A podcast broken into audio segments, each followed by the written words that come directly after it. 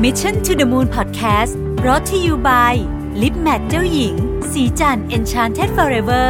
Matte Liquid Lip เนื้อเนียนนุ่ม เม็ดสีแน่น ให้เรียวปากสวยโดดเด่น ติดทนยาวนานตลอดวัน สวัสดีครับ ยินดีต้อนรับเข้าสู่ Mission to the Moon Podcast นะครับคุณอยู่กับรวิทยานุสาหะครับ วันนี้จะมาชวนคุยเรื่องของ e-marketplace กับตลาด Southeast Asia ต้องเล่าแบบนี้ก่อนว่าตลาด Southeast Asia เนี่ยตอนนี้กำลังโตมาก โดยเฉพาะในสาย marketplace แพลตฟอร์มพวกนี้โอ้โหแบบ กำลังแบบขยายตัวอย่างรวดเร็วมาก เราเคยทำพอดแคสต์ตอนหนึ่งที่พูดประเด็นนี้ไปแล้วนะครับ แต่ว่าประเด็นตอนนี้มาอัปเดตกันนิดหนึ่งนะครับ คือเรื่องของเรื่องเนี่ยเมื่อวันที่สักเอ่อ7พฤศจิกาที่ผ่านมาเนี่ยนะฮะผมก็ได้รับเกียรติไปร่วมพูดในงานกรุงศรี Business Forum 2019 นะครับ Platform Economy The New Business Revolution งานใหญ่มากไปถึงตกใจเลยนะฮะคือ ไม่ได้ทำใจมาพูดงานใหญ่ขนาดนี้ แต่ว่าพอไปโอบคืองานดีจัดดีมากนะครับ แล้วก็มีบุคคลในวงการธุรกิจที่มีชื่อเสียงหลายท่านไปพูดนะครับ ก็เป็นงานสัมมนาดีๆ ที่จัดขึ้นภายใต้กรุงศรี Business Empowerment นะฮะแต่ที่ผมจะมาเล่าให้ฟังไม่ได้เกี่ยวกับหัวข้อที่ผมไปพูดนะครับแต่อยากจะเล่าถึงเซสชั่นหนึ่งที่ที่ผมได้ฟังแล้วก็รู้สึกว่าเออมันน่าสนใจมากนะฮะเซสชั่นนี้ชื่อว่า the global marketplace platform นะครับ ซึ่งผู้ที่มา พูดให้ฟังก็คือคุณแจ็คแซงนะครับเป็นรองประธานเจ้าหน้าที่บริหาร Lazada ประเทศไทยนะครับ เวลาพูดถึง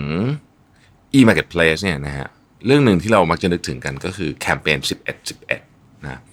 ซึ่งเป็นวันที่มีคนช้อปปิ้งเยอะที่สุดในโลกนะครับ จริงๆ แคมเปญ 11 11 เนี่ยคือ Singles Day เป็นวันคนโสด เริ่มต้นที่ประเทศจีนนะครับ เริ่มต้นเอ่อเอ่อเข้าใจว่าเป็นกลุ่มนักศึกษานะฮะก็ เป็นกลุ่มนักศึกษาชาวจีนนะครับในปี 1993 นะครับคือตัวเลข 11 คือไอ้คำว่า 11 11 ที่มันเป็นคนโสดเนี่ยมันเหมือนกับว่ามันเป็นตัวเลขเป็นเป็นเป็นท่อนไม้เรียงกัน 4 ท่อนนะฮะซึ่งก็แน่นอนว่าจะต้องเป็นวันที่ 11 พฤศจิกายนของทุกปีนะครับก็มาฉลองความโสดกันนะฮะก็เป็นจุดเริ่มต้นแล้วกันนะครับจุดเริ่มต้นก็ตอนแรกๆก็ไม่ได้ไม่ได้เกี่ยวอะไรกับการช้อปปิ้งนะครับเขาก็ฉลองของเขาไปแต่ว่าเอ่อ แคมเปญเนี่ยถูกเริ่มดึงมาใช้โดยเว็บไซต์ Tmall ในปี 2008 นะครับ โดยคุณ Daniel Zhang CEO และ Executive Chairman คนปัจจุบันของ Alibaba นะครับ เป็นคนเอานำเรื่องนี้เข้ามาใช้นะฮะ หลังจากนั้นเนี่ยอาลีบาบาก็ทำแคมเปญนี้มาอย่างต่อเนื่องนะครับ จนกลายเป็นเทศกาลช้อปปิ้งประจำปีที่ใหญ่ที่สุดในโลก แซงหน้า Black Friday กับ Cyber Monday ไปแบบขาดลอยนะฮะำหรับ Lazada เองเนี่ยซึ่งก่อนหน้านี้ Lazada เนี่ยเป็นเป็นของทาง Rocket Internet นะครับแล้วก็ถูกเข้าซื้อกิจการโดย Alibaba ในปี 2017 หลายท่านน่าจะจำได้นะฮะดีลนี้ หลังจากนั้นก็เริ่มแคมเปญ 11-11 ในปีเดียวกันนะครับตัวเลขยอดขายล่าสุดที่ทาง Alibaba Group Holding Limited รายงานออกมานะครับก็คือ 38,400 ล้านเหรียญสหรัฐนะฮะคิดเป็นเงินไทยเอาแบบคร่าวๆนะครับก็ประมาณ1 1.1 ล้านบาท นะฮะซึ่งเพิ่มขึ้นจากปีที่แล้วถึง 26%นะครับเรื่องที่ผมเรียนก็คือว่าสูงกว่า Black Friday กับ Cyber Monday รวมกันเยอะมากนะครับทีนี้อีกประเด็นนะประเด็น 11 11นะฮะก็เป็นประเด็นหนึงอีกประเด็นหนึ่งถามถามประเด็นของเรื่องแพลตฟอร์มนะฮะเพราะว่าหัวข้องานวันนั้นคือเรื่อง platform economy นะทีนี้ในมุมมองของ Lazada เนี่ยเรื่องแพลตฟอร์มเป็นยังไงบ้างนะครับตามคำนิยามของอคุณแจ็คแซงเนี่ยแพลตฟอร์มเนี่ยหมายถึงว่าการที่เราไม่ได้มีสินค้าของเราจริง ๆ ไม่ได้ขายสินค้าด้วยตัวเอง แต่โดยส่วนใหญ่เราเป็นตัวกลางให้กับผู้ซื้อและผู้ขายมาเจอกันนะครับแล้วก็เกิดการซื้อขายขึ้น ดังนั้นหน้าที่สำคัญของคนที่ทำแพลตฟอร์ม คืออำนวยความสะดวก และคอยเพิ่มประสิทธิภาพในด้านต่างๆ ให้กับผู้ใช้งานนะครับในอีกด้านก็คือการกระตุ้นหรือสร้างความต้องการผ่านแคมเปญต่างๆบนแพลตฟอร์ม อย่างเช่น Lazada ก็มี Lazada Birthday Mid Year Campaign นะครับ 9 เดือน 9 และแน่นอน 11 เดือน 11 นะครับ ทีนี้พอ อีกประเด็นหนึ่งที่น่าสนใจไม่แพ้กันก็คือประเด็นเรื่องของโอกาสและความท้าทายในตลาด Southeast Asia นะครับอย่างที่บอกตอนนี้โตเยอะนะฮะแต่แน่นอนว่าทุกอย่างเนี่ยมันมีมีความท้าทายทั้งสิ้นนะครับเอาเรื่องที่หนึ่งก่อนนะฮะก็คือเรื่องของระบบโลจิสติกนะครับประเด็นนี้ประเด็นที่น่าสนใจ เพราะว่าเมื่อประมาณสักเจ็ดปีที่แล้วเนี่ยในช่วงที่อาลีบาบาเริ่มเข้าสู่ตลาด Southeast Asia เนี่ยสถานการณ์แตกต่างกับตอนนี้โดยสิ้นเชิงนะครับโดยเฉพาะต้นทุนค่าขนส่ง หรือโลจิสติกนะครับซึ่งแน่นอนว่าเป็นปัจจัยที่สำคัญมากๆนะฮะในการทำอีคอมเมิร์ซนะครับเออตอนตอนตอนนั้นนะฮะเมื่อ 7 ปีที่แล้วเนี่ยต้นทุนโลจิสติกเนี่ยสูงมากๆ สูงมากๆ โดยเฉพาะในประเทศอย่างอินโดนีเซียนะครับ logistic cost เนี่ยคิดเป็น 20%ของ GDP นะฮะอินโดนีเซียนะครับเพราะเพราะค่าขนส่งอย่างเดียวเนี่ยนะครับ เพื่อแก้ปัญหานี้เนี่ย Lazada ก็ได้สร้างเครือข่ายโลจิสติกด้วยตัวเองเรียกว่า LEX Lazada Express นะครับขึ้นมาเพื่อจะได้ปรับปรุงการบริหารจัดการต่างๆ ให้ให้ต้นทุนค่าขนส่งนั้นถูกลงนะฮะประเด็นของค่าค่าขนส่งเนี่ยที่สำคัญมากคือ first mile กับ last mile หรือว่าจะเรียกว่าเป็น first kilo กับ last kilo ก็ได้ก็คือจากจุดเริ่มต้นออกไป แล้วก็ที่ปลายทางที่ที่บ้านหรือที่ที่ทำงานของลูกค้าเนี่ยนะฮะจุดกิโลสุดท้ายนั่นนะเป็นจุดสำคัญนะครับ โดย 75%ของพัสดุเนี่ยจะถูกเตรียมจัดส่งโดย Lazada อันนี้คือ first mile นะครับ แล้วก็ 70%ของสินค้าเนี่ยจะถูกจัดส่งโดย LEX คือ last mile นะครับ ซึ่งแน่นอนว่าสิ่งเหล่านี้เนี่ยทำคนเดียวไม่ได้นะฮะ ต้องต้องทำงานกับ third party และ partner ที่แข็งแกร่งในแต่ละประเทศนะฮะ โอเคโลจิสติกจบไปแล้วเนี่ยอีกเรื่องหนึ่งก็สำคัญไม่แพ้กันก็คือเรื่องของการชำระเงินหรือ payment นะครับใน Southeast Asia เนี่ยจะบอกว่า 73%ของประชากรนะฮะไม่มีบัญชีธนาคารหรือบัตรเครดิต ซึ่งแตกต่างโดยสิ้นเชิงกับประเทศจีนนะฮะประเทศจีนเนี่ยใครไปหลังๆ นี่บางทีบางรายไม่รับเงินสดนะฮะเพราะว่าทุกคนใช้ payment gateway เช่น Alipay นะฮะประเทศจีนใช้ Alipay หรือออนไลน์เพย์เมนต์แต่ในตลาดของเซาท์อีสเอเชียเนี่ยต่างกันไปนะครับดังนั้นสิ่งสำคัญที่ Lazada ทำนอกเหนือจากการพัฒนาพวก e-wallet ต่างๆ ให้ดีขึ้นแล้วเนี่ยคือการพัฒนาระบบพื้นฐานให้สะดวกและดีที่สุดนะฮะนั่นก็คือการชำระด้วยเงินสดหรือว่าการเก็บเงินปลายทางนั่นเองนะครับ ในส่วนนี้นี่คุณแจ็คแซงพูดประโยคหนึ่งที่น่าสนใจและผมว่ามันจริงมากๆเลยก็คือว่า เราเนี่ยไม่สามารถนะฮะเข้าไปเปลี่ยนพฤติกรรมของลูกค้าได้ ให้พวกเขามีบัตรเครดิตหรือ e-wallet ได้ในวันเดียวนะครับหรือแม้แต่ระยะเวลาสั้น ๆ ความหมายก็คือ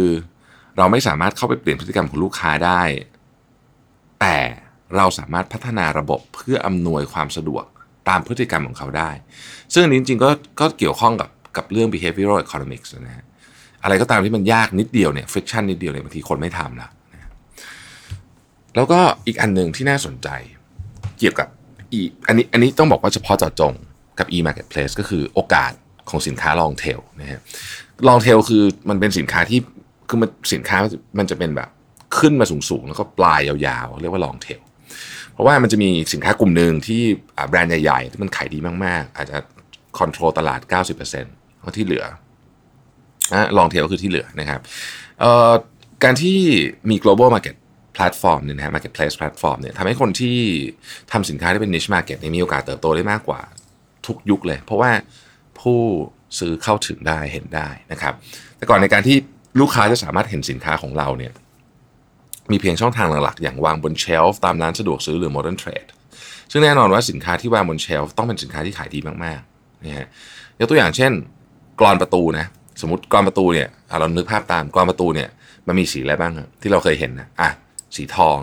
นะสีเงิน อันนี้หน้าสองสีขายดีที่สุดอะให้สีดำอีกสีหนึ่งนะครับ เพราะฉะนั้นเวลาคนเขาคัดสินค้าเข้าไปบน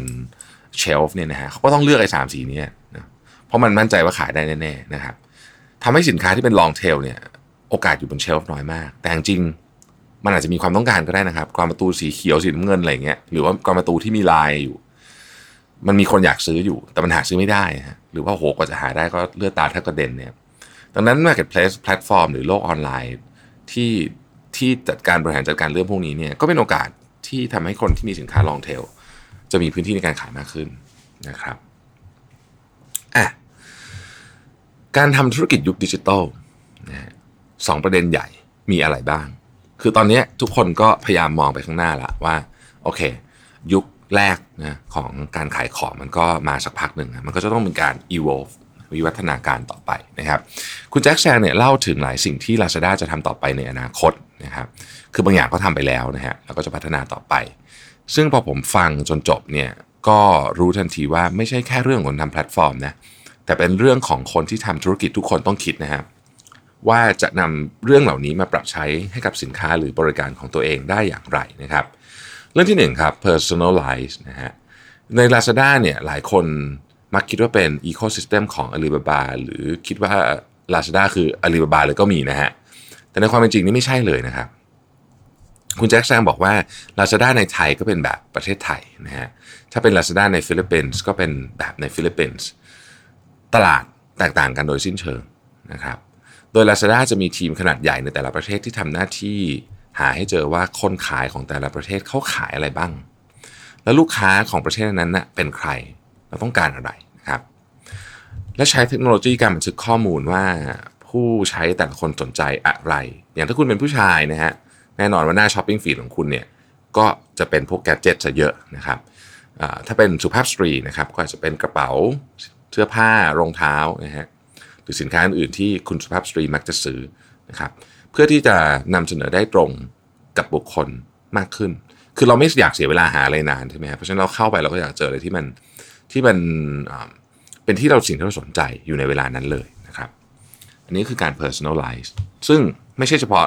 e-marketplace นะผมบอกเลยตอนนี้ทุกธุรกิจเนี่ยมุ่งมาทางนี้หมดนะฮะ ซึ่งมันสามารถทำได้ เพราะว่าเราเราเราใช้เทคโนโลยีในการทำเรื่องพวกนี้นะฮะ innovation พฤติกรรมและความชอบของผู้บริโภคเนี่ยเปลี่ยนแปลงค่อนข้างบ่อยนะครับสำหรับ Lazada เนี่ยคุณแจ็คแซงบอกว่าการปรับตัวและการเปลี่ยนแปลงอย่างรวดเร็วเป็นสิ่งสำคัญ และควรทำไปพร้อมๆกับการสร้างสิ่งใหม่นะครับอย่างในประเทศไทยเนี่ยตั้งแต่ตุลาปี 2018 Lazada ก็เริ่มปล่อยบริการ live streaming นะครับเพื่อให้ความช้อปปิ้งการช้อปปิ้งเนี่ยสนุกสนานขึ้นไปอีกนะฮะเพราะท้ายที่สุดแล้วเนี่ยก็เป็นหน้าที่ของ Marketplace ที่ จะต้องตอบสนองความต้องการของลูกค้า แล้วก็ match ความต้องการทั้งผู้ซื้อผู้ขาย ให้เกิดประสิทธิภาพสูงสุดนะครับ live stream ก็เป็นทางหนึ่งในการสร้าง engagement กับลูกค้านะฮะเพราะลูกค้าอยากอยากดูอะไรสนุกสนุกนะฮะอยากคุยกับคนเนี่ยเราเราชอบของพวกนี้อยู่แล้วนะครับคุณแจ็คแซงจึงไม่ได้มองว่าตัวเองเป็นแค่บริษัทอีคอมเมิร์ซแต่ว่ามองว่าเป็นเพื่อนกับลูกค้าในชีวิตประจำวันมากกว่านะครับ สุดท้ายผมขอสรุป 3 ประเด็นหลักๆ ที่ผมคิดว่าคนทำธุรกิจทุกคนควรจะต้องไปคิดต่อนะครับ หนึ่งคือโอกาสของสินค้าลองเทลสำหรับคนที่ทำสินค้ากลุ่มนี้เป็นโอกาสในการเข้าถึงนะครับกลุ่มลูกค้าแน่นอนอยู่แล้วอย่างที่เราบอกไป แต่สำหรับคนที่ไม่ได้ทำสินค้ากลุ่มลองเทลก็อาจจะต้องเริ่มมามองจริงๆว่ามีกลุ่มนี้อยู่เหมือนกันนะ อาจจะเป็นโอกาสในการแตกลายสินค้าใหม่ หรือทำสินค้าบางอย่างเพื่อตอบโจทย์คนกลุ่มนี้โดยเฉพาะนะครับ